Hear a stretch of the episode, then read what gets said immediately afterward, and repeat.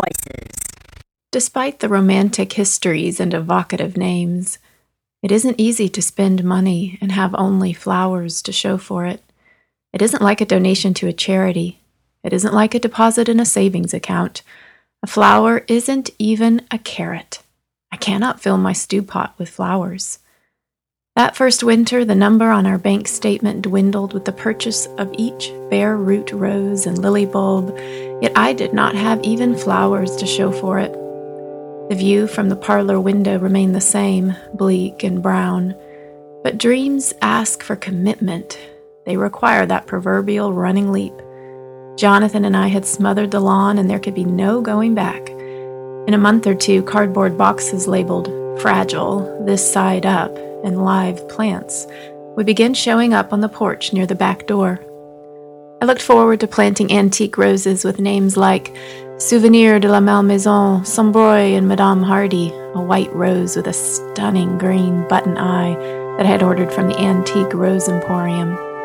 But even if this flower garden dream was one day realized, even if the roses took root and grew, would Jonathan and I say it had been worthwhile? Spring arrives in the garden long before it arrives anywhere else. As soon as the last snow had melted, as soon as the muck began to thaw, we were out in it. Jonathan built, slowly, picket by picket, a fence. Together we marked the paths with twine and a few well placed stakes. The air was still cold enough to make me wish for fleece lined gardening gloves. But with freezing hands, I buried lily bulbs and the woody bare roots of roses along the edges of the still theoretical paths. I hoped our measurements would prove themselves true. I hoped they would prove us true. I also tended seedlings in the basement zinnias in white and salmon pink, cosmos, sweet scented alyssum, and lace flowers stretched beneath the faux sunlight of fluorescent shop lights. My gardening books talk of plant combinations and color palettes, but it is all so much more uncertain than paint on a canvas or words on a page. With the help of my sister, my father, and many books, I had chosen my varieties with care, but I could not know then that the newly amended soil would be too fertile for cosmos and lace flowers. The cosmos would grow into feathery green monsters, but never bloom, and the lace flowers would leap and flower and quickly rot away. I could not know that the salmon pink zinnias would turn out to be more of a garish orange. I could not know that the white zinnias would glow in the evening like moonlight and starlight and magic.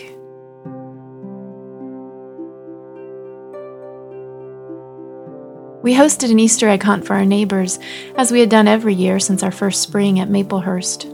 Nothing yet grew in the garden except candy filled eggs and tiny green boxwood shrubs.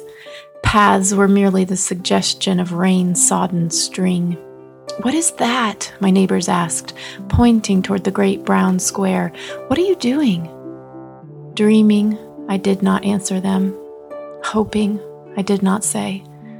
That's our new flower garden, I explained with a hearty voice and a trembling smile.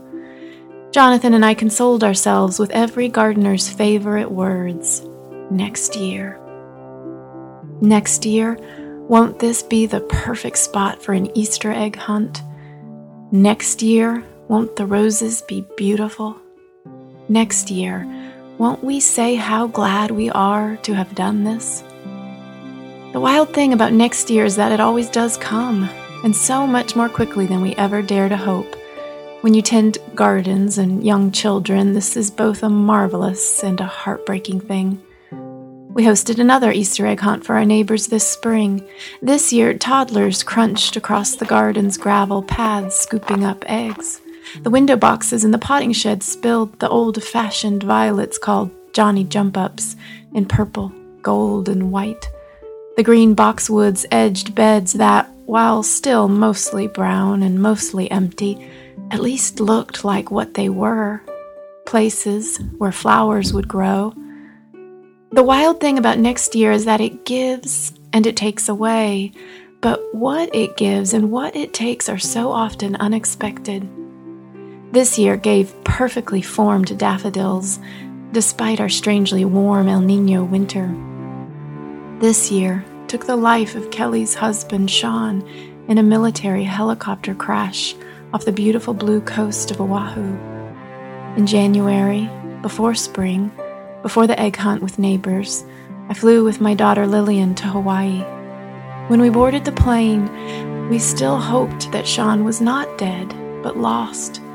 We imagined what was never true twelve men together on a life raft, twelve men heading home from the sea. In April, we buried Sean in Texas prairie soil. In June, I snipped roses and gathered the first lilies with Sean's children, my four nieces and nephews.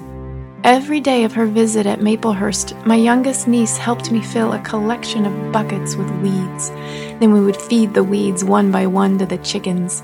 These eggs will be full of vitamins, we took turns saying to one another.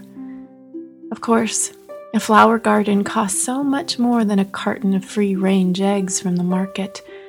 There is the money for bare roots and bulbs. There is the time spent pruning and weeding. There is the frustration of watching Japanese beetles devour rosebuds from the inside out. One moment it is Eden, and the next a sudden rainstorm has flattened half of the trumpet lilies. When I count the costs, I begin to doubt. But when I remember my sister taking photographs of the roses in delicate rainbow colors, when I think of my niece pulling green velvet weeds, I say, How glad I am to have made this garden. There are quite a few smaller places within this larger place I call home. There is the squishy sofa in the small sunroom. That is a good place to sit with a book. There is the bench shaded by wild grapevines halfway down the avenue. That is a good place to hide. There is the fenced in square of the vegetable garden. That is a good place for sneaking the first ripe cherry tomatoes quickly into your mouth. But this summer, the place I love most is the flower garden, with an Amish made shed for shelter, two benches for rest, and a wild abundance of blooms. The flower garden has grown into a sanctuary. It is a place where peace dwells the kind of peace that persists regardless of grief or thunderstorms or insects. We made it with our own hands, yet it feels like a gift I did nothing to deserve. Whether I am picking weeds, or squashing beetles, or cutting a frilly pink dahlia the exact size of young Elsa's head, I keep looking for someone to acknowledge. Of course, a sanctuary is also a good place for prayer. Perhaps that is why, as I work, I do not whistle. I only whisper, Thank you. That was an excerpt from Christy Purifoy's book, Placemaker. Christy, what is a placemaker and who are placemakers? For a long time, I was searching for a word that was more spacious than homemaker a word that had room for the making and tending we do in our homes, but also in our gardens and neighborhoods and cities. I wanted a word with room for men and women, room for those who naturally love hospitality and entertaining, and those who prefer to be alone. I wanted a word that included those who work from home, but also those who leave home every day for work. And finally, I wanted a word big enough to embrace all the loves in my life my love of home and family, my love of gardens and places, and finally, my love for our Creator God, the first placemaker. Who are the placemakers? Everyone who loves some place, everyone who risks their heart and sinks their roots deep, even if they know they'll have to leave that place one day. Okay, so each chapter is named after a tree species or a forest. So, what role have trees played in your life or in your calling? I've been struggling to put down roots my whole life, but I had a sense when I began this book that I could probably learn a lot from the trees. After all, they are the most rooted of God's creatures.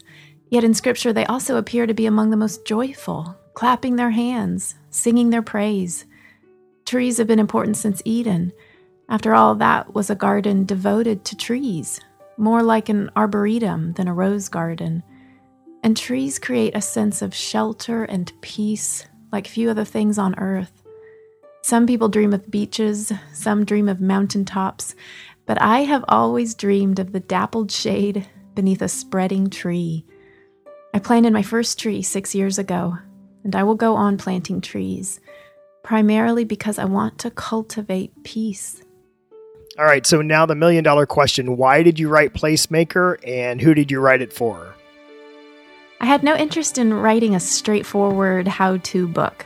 I didn't want to tell people about placemaking or why they must embrace this work and this way of life. I wanted to inspire them. I wanted to give every reader, even those who had never given much thought even to the tree growing in their front yard, a chance to see the world with new eyes and to see creation with new eyes. I hope the tree stories I tell, as well as the personal stories, inspire and bring reading pleasure in a way that a more straightforward nonfiction book might not have done. I hope I have made something beautiful. And I hope when someone turns the last page, they rise up, moved to make something beautiful too.